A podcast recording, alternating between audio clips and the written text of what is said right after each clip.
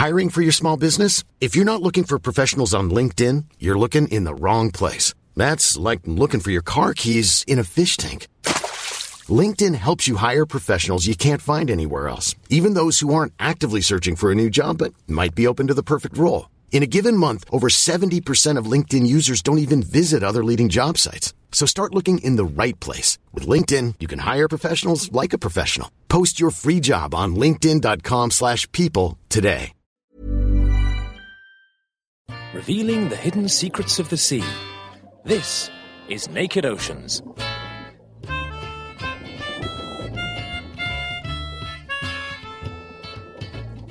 This month on Naked Oceans, we're venturing beneath the waves to find out about sex in the sea. Yes, that's right. Valentine's Day is with us with all the fun of overpriced flowers and tacky cards.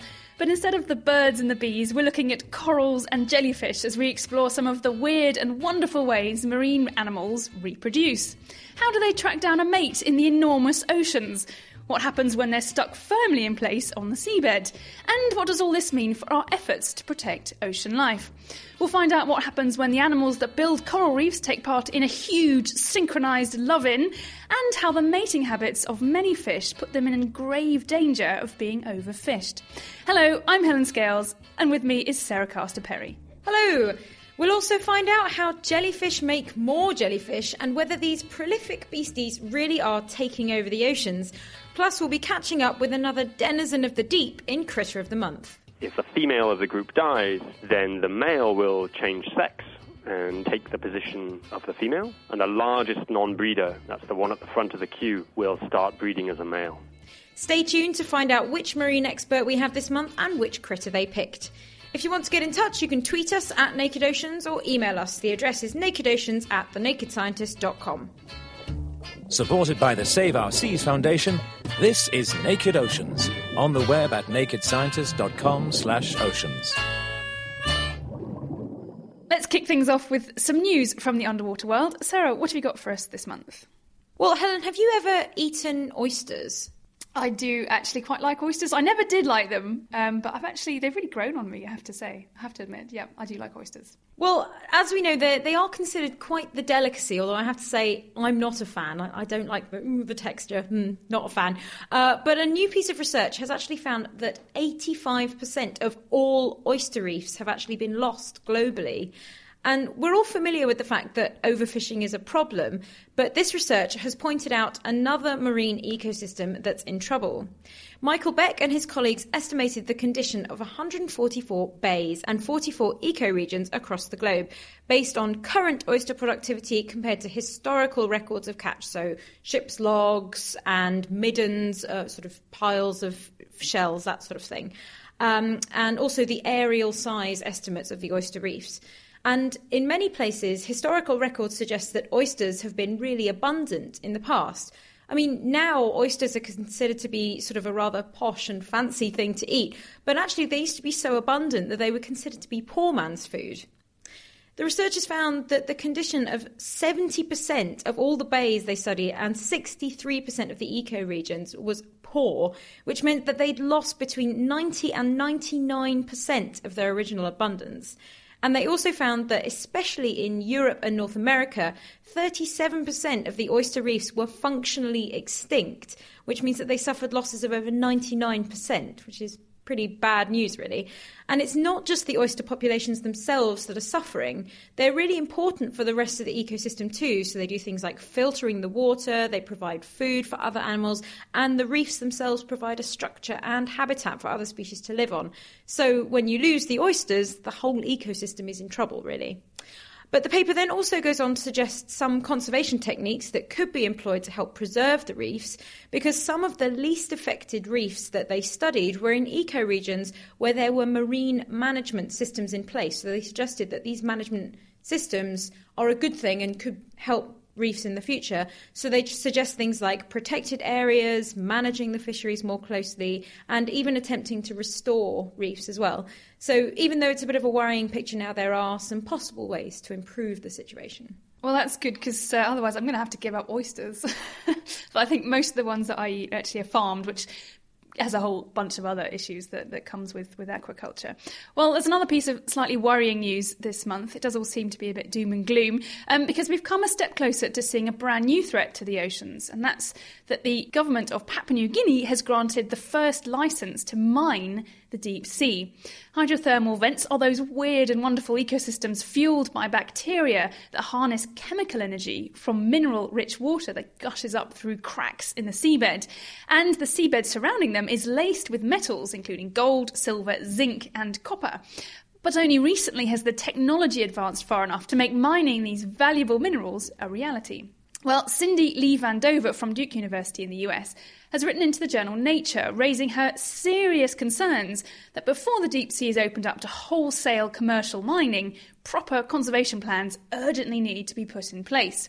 Now, she admits that she'd rather see hydrothermal vents just left well alone, and I think a lot of us would definitely agree with that. But um, she just thinks it's not realistic at the moment. I think she's probably right that given the relentless demand there is for minerals to fuel our gadget hungry lifestyles, this kind of thing is just going to end up happening anyway. And the interesting thing is that actually she's been working um, with Nautilus Minerals, and they're the Canadian company that's been granted this first mining license. And uh, she says that the reason she works with them is partly because she gets to do really interesting research that otherwise, as an academic, she just might not have the possibility, you know, and the and the, the funds to be able to do that. So, what exactly are the plans that this company have got in place for actually doing the mining? Well, this is the bit that I find really terrifying. That what they say they're going to do, and it's not, it's a couple of years off still, but their plans are to dig 20 to 30 metres down into the seabed over an area of about 10 football fields. Um, I mean, I guess compared to sort of landmines, you know, if it's a surface landmine, and you've seen kind of, you know, you see great big open craters that they've dug stuff out. So I guess it's it is comparable, but it somehow just seems really shocking, especially near to these really important, well, these really unique um, ecosystems.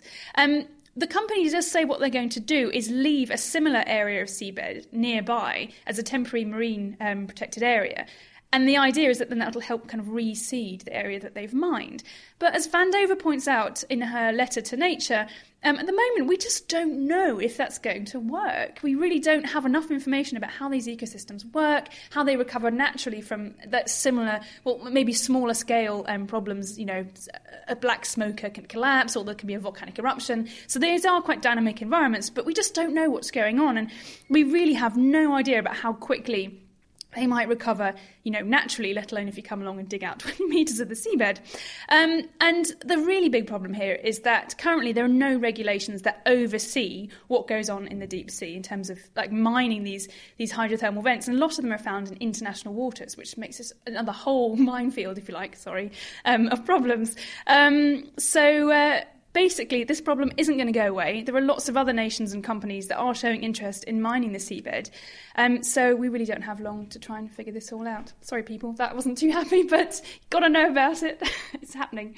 Well, if you if you'd like to find out more about either of our slightly sad and depressing stories about the ocean this week and all of the others we've covered, you can go to thenakedscientist.com forward slash oceans. From seagrass to sunfish, dugongs to diatoms. This is Naked Oceans. This month, Naked Oceans is all about sex in the sea. Coming up, we'll uncover the secret lives of jellyfish and discover how they find each other to mate as they drift through the enormous oceans. Well, for many bony fish, finding each other in the ocean isn't the problem. There are some that gather together to form enormous aggregations involving hundreds and thousands of individuals. But these mating rituals have transformed one fish that lives on coral reefs in the Caribbean into an irresistible target for local fishermen. Here's Brice Semmens from the Reef Environmental Education Foundation and a fish that needs to be left alone when it's in the mood for love. The Nassau grouper is one of the larger Caribbean reef fish. It's uh, it's a tiger striped fish, and it's really a Caribbean icon. It's one of those um, fish that you often see framed in the "Wish You Were Here" postcards that you may get from your friends in the Caribbean. It's uh, something that people really enjoy seeing on the reefs, both because of its beauty and also because when you find a large fish like that on a reef, it, it makes that reef feel a little bit more wild. So typically, Nassau grouper are solitary and territorial, so they defend areas of reefs. But once or twice during the year, shortly after the winter full moons, they get randy and they go about looking for mates. And the way that Nassau grouper do this is they will often swim over very large areas in order to get to one specific place on a reef.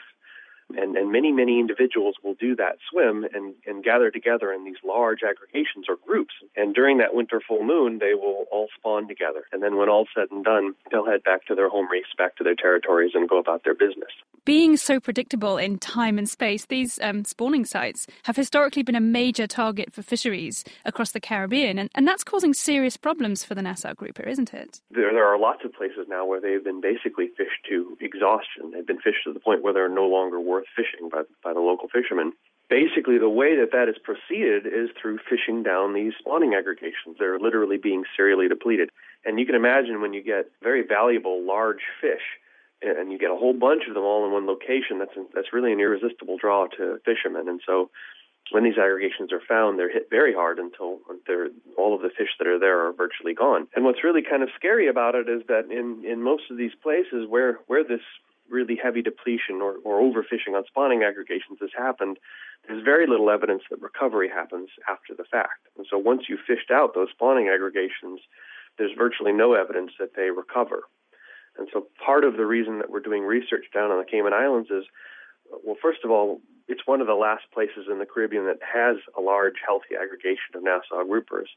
But also, it represents a great opportunity to start to investigate how aggregations happen. So, getting some basic information on the natural history of, of Nassau grouper spawning aggregations, and also why it is that, that when these aggregations are fished to the point of near exhaustion, they don't recover. And uh, you've got this wonderful site, by the sounds of it, in the Caymans, where you do still have a, a, a large aggregation that's forming. How big is that aggregation? How many fish are we seeing there? Well, as you can imagine, there's uh, when you're trying to count fish on a very deep site, it can be a challenge. And so we're using a series of different techniques to try and get the answer to that question. Um, we're estimating somewhere in the ballpark of 3,000 individuals. And to put that into perspective, when that aggregation was first found on the west end of, of Little Cayman, there was something like 7,000 individuals. And uh, at the time that it was discovered by local fishermen, it wasn't protected. And in the first two years, nearly half of the fish on that aggregation were fished out. But uh, the Cayman Islands was able to make a very, very rapid decision to conserve not just that spawning site, but in fact all of the spawning sites around the, the Cayman Islands. It just happens that most of them had already been fished out, so they're protecting these legacy sites. So that's where the Reef Environmental Education Foundation came in, the REEF program, and uh, we started working with the Cayman Islands government to, after the protections went into place, trying to determine whether or not those protections were a effective and b something that should be kept uh, into the future moving forward as, as a management and conservation program. One of the basic research questions that we had is are these local fish, where are these fish coming from and where are they going to afterwards? And it turns out that based on the tagging work we did, not only are all of the fish on the west end of, of Little Cayman that are showing up to spawn Caymanian fish, but they are in fact all only from the island of Little Cayman. And so we found, despite tagging on all three of the Cayman Islands, Grand Cayman, Cayman Brac, and Little Cayman, we found no evidence of any fish moving between islands over deep water. And so if you're conserving fish on spawning aggregations, you're conserving your local spawning stock. What's also really important is that it turns out that basically every single reproductive aged fish on the island of Little Cayman goes to the West End spawning site during the spawning season. And so when you are fishing that spawning site, you are basically exposing your entire sum reproductive potential for your spawning stock of fish, your whole population of fish, to harvest pressure. It seems to make nothing but common sense that spawning aggregations should be protected. Is that something that we're seeing outside the Caymans? Are other spawning sites being protected from fishing pressure? So, one of the nice things that's happening throughout the Caribbean is, is slowly but surely regional governments are sort of understanding that these spawning sites are important, not just for Nassau grouper, but it turns out that all kinds of different species use the exact same location on the reef. For whatever reason, there's an importance of place where these spawning aggregations actually take place. And so for the Caymans, for instance, so far we've documented something like 25 different reef fish species that are using the spawning site to reproduce. And so there is a movement to start to conserve these locations spatially to establish marine protected areas. And additionally, for grouper species in particular, there are efforts, for instance, in the Bahamas and Bermuda to disallow selling of grouper in restaurants and in grocery stores during the time of year when they're reproducing. And it's a way of controlling the fishery during this important time. Now, it's important to know that no Nassau grouper has ever been seen to reproduce when they aren't at the spawning site. And what that means is that when they're spawning at the spawning site, that is the only time during the year that they're ever reproducing. And so if, if you mess with that event, you are cutting off effectively any reproduction in the population. So it's, it's a very dangerous thing to do. Is this also a global problem that we're seeing in terms of the depletion and disappearance of spawning aggregations? Spawning aggregations have, you know, it's it's something that's been going on for years. Fishing spawning aggregations and fishing locations where fish uh, get together in order to reproduce. There's big examples that people maybe don't really realize, but cod is a great example in the Atlantic. Uh, bluefin tuna in the Gulf of Mexico. That's a spawning aggregation. Fish from multiple stocks of bluefin tuna from as far as away as the Mediterranean will come to the Gulf of Mexico in order to reproduce, and there they are targeted for harvest. So it's a common problem in fisheries in a global context, and it represents both a management challenge and an opportunity once we understand the reproductive behavior of these species to conserve that reproductive potential of the population during a very vital time during their, their natural history. Brice Semmens there from the Reef Environmental Education Foundation telling us about the Nassau grouper and efforts to protect them in the Cayman Islands and beyond. Now, you know, another interesting thing about a lot of these reef fish that uh, form huge aggregations is that they also change sex. Um, many of them start off life as females and then they turn into males as they get older. So they experience these mass orgies from both sides of the fence. Well, moving from the fishes that live on coral reefs to the animals that build them. It's all very well for fish to swim off and find each other to mate, but what about the marine animals that are stuck fast to the seabed? Barnacles have quite an impressive solution to this problem. They've evolved the longest penis relative to body size in the animal kingdom, but even well endowed barnacles can only reach so far. Reef building corals have evolved a different strategy for having sex whilst rooted to the spot, and the results can be quite spectacular. Someone who's witnessed coral reef sex is James Guest from the National University of Singapore. It's a pretty spectacular event. Typically, you only see it at night time.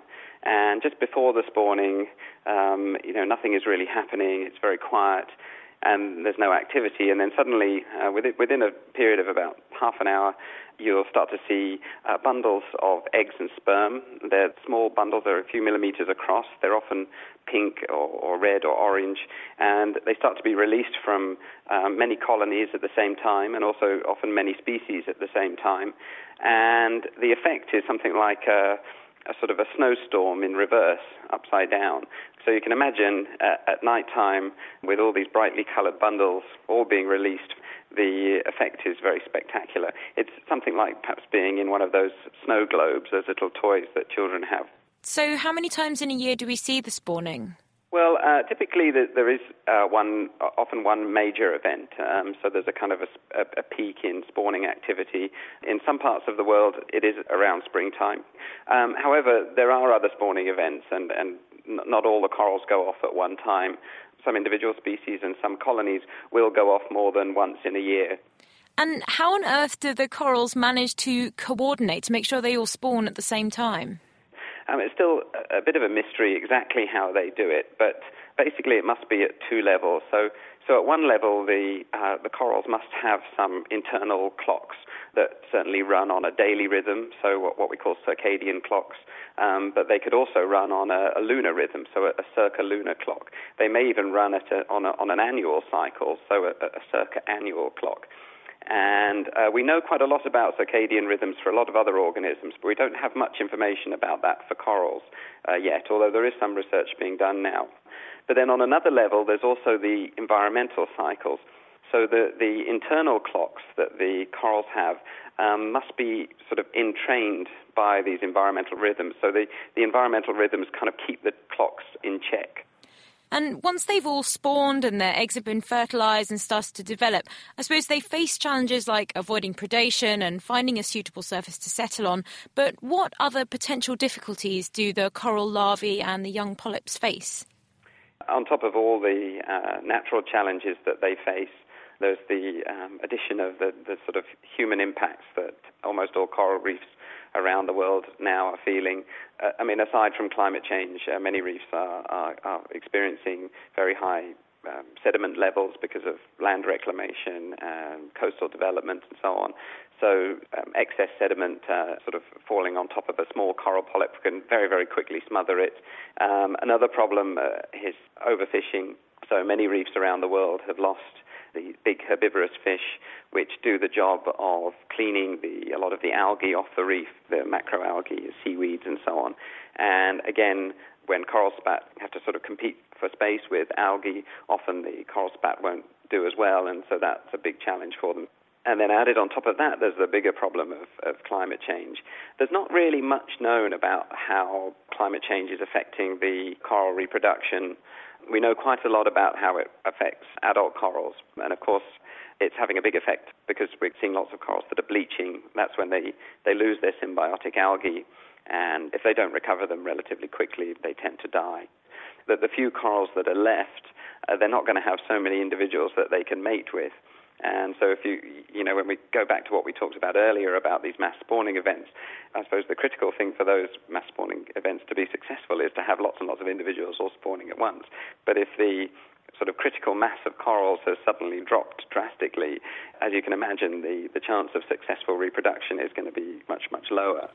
Because of the overproduction of gametes by the corals to buffer against things like predation, we could use the mass spawning to seed or repair damaged reefs. So either moving the collected spawn to new places or taking them back to the lab to rear them and then releasing them out into the field. Uh, how would that work? So there's a couple of ways that this could be done. One one way is to sort of harvest um, uh, mass spawn slicks, just take billions and billions of embryos, and uh, exactly as you said, is to just is just to pump them down onto a bit of reef, uh, maybe within some sort of enclosure, and try to just massively boost the amount of recruitment.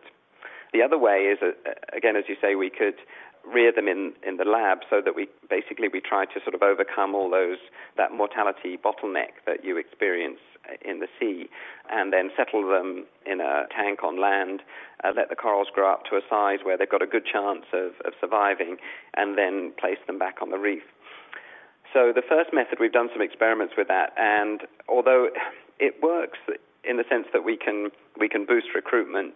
Um, what we found is that if you look at six months or one year down the line, that the reefs that we have artificially seeded don't look any different from the reefs that have not had any uh, seeding. So at the moment, that particular method doesn't look like it will be very successful. The, the other method of rearing the corals in the lab for a period of time potentially has some promise. And we've had a bit of success with that in designing um, some little substrates that are cheap and easy to make, and we can settle corals onto them, we can rear them, and then eventually we can plant them onto the reef. And we've had some success with the technique. The main problem with it is it's actually very expensive to do. So really, I mean, if you had that kind of money to spend, you'd think that it might be much better to spend it on on management initiatives, on protecting an area, methods that we know are more likely to be effective. At least at this stage. I mean, I, I think we need to do more research on these restoration techniques, and it may be in the future that they can have some really good uses, and there's some pretty exciting stuff that can be done. Um, I think whatever happens, restoration is never going to be the only solution. We we have to uh, uh, manage reef ecosystems effectively from the point of view of um, managing managing fisheries sensibly, coastal development, um, aquaculture development, and uh, you know ultimately at a big scale uh, uh, managing climate change. But uh, but yeah, I think we have to remain optimistic, and we have to we have to keep sort of pushing the message that, that reefs are really important, that they're threatened. Um, but there have been some really good examples of reefs that, you know, when they are well managed, they recover very well from disturbances. That was James Guest from the Marine Biology Laboratory at the National University of Singapore introducing us to the intricacies of coral reef mass spawning. And it's not actually just corals that take part in spawning like this. Lots of other marine animals do it as well, like the palolo worms of the Pacific, which once a year break into two, releasing millions of wriggling tails packed with eggs and sperm into the water column. And the native people of Samoa scoop them up in nets and eat them, which I'm sure is considered quite the delicacy, but not sure if I'd like that on my plate on Valentine's Day. And Bermuda fireworms gather together and put on these eye popping bioluminescent displays while they're courting each other and making babies. So it's, it's all about sort of these massive love ins. A lot of, a lot of species end up doing that. If you'd like to hear a longer version of our interview with James, check out thenakedscientist.com forward slash specials. Are there really plenty more fish in the sea? Find out with Naked Oceans on the web at nakedscientist.com slash oceans. This is Naked Oceans with Helen Scales and Sarah Castor-Perry, and this month we're investigating sex in the sea. Well, being stuck to the seabed may raise one set of challenges for having sex in the sea, but relatives of corals, the jellyfish, face quite a different problem. As these simple creatures drift through the oceans as members of the plankton, how do they find each other so they can have sex? We chatted with jellyfish expert Cathy Lucas to find out how these slippery creatures proliferate. They breed in two different ways. Their life cycle consists of the jellyfish or the medusa that we're familiar with swimming in the water, and they also have a polyp, a small thing that looks like a sea anemone that lives on hard substances on the uh, seabed. There's not separate males and females, but what they do is they clone or they bud off new polyps, and then at certain times of year, mainly this time of year, um, certainly around the UK, they produce um, new baby jellyfish, and that's a process that we call strobilation. The baby jellyfish um, grow up through the spring, taking advantage of the, the plentiful food. They grow very rapidly. And then in the sort of like late spring, early summer, uh, these reproduce sexually. So we have separate sexes, a male and a female, and these will produce eggs and sperm. And they release the eggs and sperm into the water column.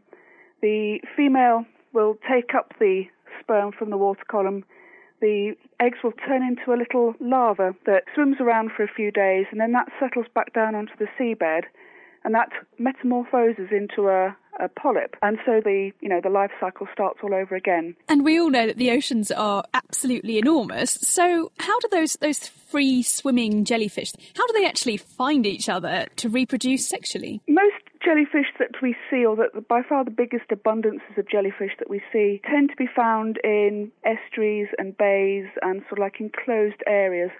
And so just the, the confined areas of those different sort of environments will tend to keep the jellyfish together in a, in a sort of like a physical way. They tend to be aggregated with tides and currents. And sometimes you find if there's very strong winds, they tend to get blown into a certain area. And that's quite often why we find jellyfish stranding on our beaches. So the physical processes are quite a major factor in helping jellyfish populations to keep together. Um, but there's also some aspects of behavior that they can use. They're able to migrate up and down the water column, usually in response to light. And so as a group of jellyfish, they might migrate up to the surface and then migrate back down although they're very simple organisms, they do have some sort of sensory capacity. And so it's, it's a sort of a mixture of the physical properties of the water and, and maybe what the weather's doing, and also some sort of behavioural adaptations as well.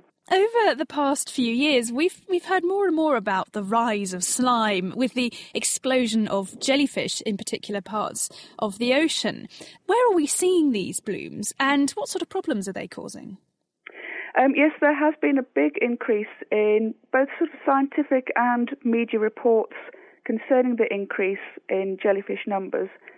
And there are some particular hotspots that have been quite well documented. Um, and these include the Mediterranean, and there have been quite a few incidents in the last five to ten years where a lot of jellyfish have washed up on beaches and they cause nasty stings, and so they have to close the beaches there. In the 1980s, there was a classic example of a proliferation of not a true jellyfish, but a thing called a sea gooseberry or ctenophore that had been transported over from North America into the Black Sea. And it exploded in numbers and, and caused real problems there. There's also problems in Southeast Asia around Japan and China with the giant jellyfish that can be absolutely vast, uh, sort of like two meters in diameter, and that's causing real problems for their fisheries there. And then also the Benguela upwelling, which is on the southwest African coast. And that's a very important area for fisheries. And there's partly because of overfishing, there's been a, a an explosion of jellyfish that have appeared in that sort of environment. We see that jellyfish have this ability to increase their numbers pretty rapidly. Presumably, their mode of reproduction has a part to play there, does it? Jellyfish in general are very opportunistic. They have enormous appetites, so they can consume large amounts of plankton and they grow extremely rapidly. And also their life cycle is relatively short, so within four to six months, you can go from a newly released jellyfish up to a fully grown, sexually mature adult jellyfish. You know, each polyp can produce many baby jellyfish, and, and the polyp population, there might be thousands or tens of thousands of polyps living on the seabed. And also, the jellyfish themselves, they're producing thousands of eggs and sperm. And so they have the potential in both phases of the life cycle to produce vast amounts of new jellyfish. And so definitely reproduction is, is a big part of their success, but it's, it's just part of their biological makeup. You know, there's the growth and there's the feeding rate as well. But uh, they, they can definitely get those swarms going if they want to. they certainly can. um, and uh, in terms of, of the, the swarms of jellyfish that we're seeing at the moment um, happening around the world, what is the feeling about that? About is it this sort of global phenomenon, a sign of, of long term change in the oceans? Is that really playing out in, in what you're seeing?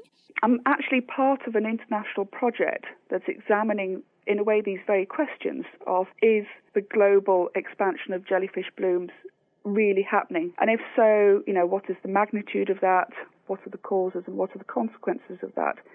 Our primary goal that we've been working on over the last 12 months is actually to collate all the data that we can get our hands on of jellyfish abundance and appearance from as many regions of the world as, as we possibly can. So then we can start to say, okay, you know, are these natural cyclic phenomena or is it actually genuinely expanding? And so we've been compiling a global database of jellyfish abundance. It's called JEDI. And we've been using published data, extracting data from long term monitoring programs, going through historical records and cruise logs, and also using fisheries bycatch data, and as well as public sightings. So if people have been to the, the beach, they can enter their sighting into a database, and we can use that as well. I love that the jellyfish database is called JEDI. It's a brilliant name. Um, and if you've seen a jellyfish washed up on a beach or anywhere else, perhaps when you're scuba diving, but I hope you didn't get too close, um, then, as Cathy said, do go and get in touch and report your sighting. Check out jellywatch.org, where you'll find tips there on identifying your jellyfish, and we'll put a link to that on our website. That was Cathy Lucas from the National Oceanography Centre at the University of Southampton, giving us the lowdown on jellyfish sex lives. We've nearly run out of time on Naked Oceans this month, but first, before we go, let's find out what we've got for our Critter of the Month. My name is Peter Buston. I'm an assistant professor in marine biology and evolutionary ecology at Boston University. And the critter that I've worked on for a very long time is the clown anemone fish made famous by the movie Nemo. They're always found in close association with giant tropical sea anemones, which are about on average about half a meter across. The anemones provide the fish with everything they need. They provide them with protection from predators, a place for the fish to lay their eggs, and they never stray from the anemone's tentacles. So within each anemone, there's a single group of clownfish, anywhere from sort of three to six individuals. The largest is always the female, and she's dominant to everybody else. The second largest is the male, and the third largest is a non-breeder. It's neither reproducing as a male nor as a female. The same goes for the fourth, fifth, sixth individual. If we start from the bottom, there's a queue for breeding positions, and so these non-breeders are waiting in line to inherit breeding positions. Lower ranked individual remains small. It remains 80% of the size of the immediate dominant. And it remains small because if it gets any bigger, the dominant would evict it.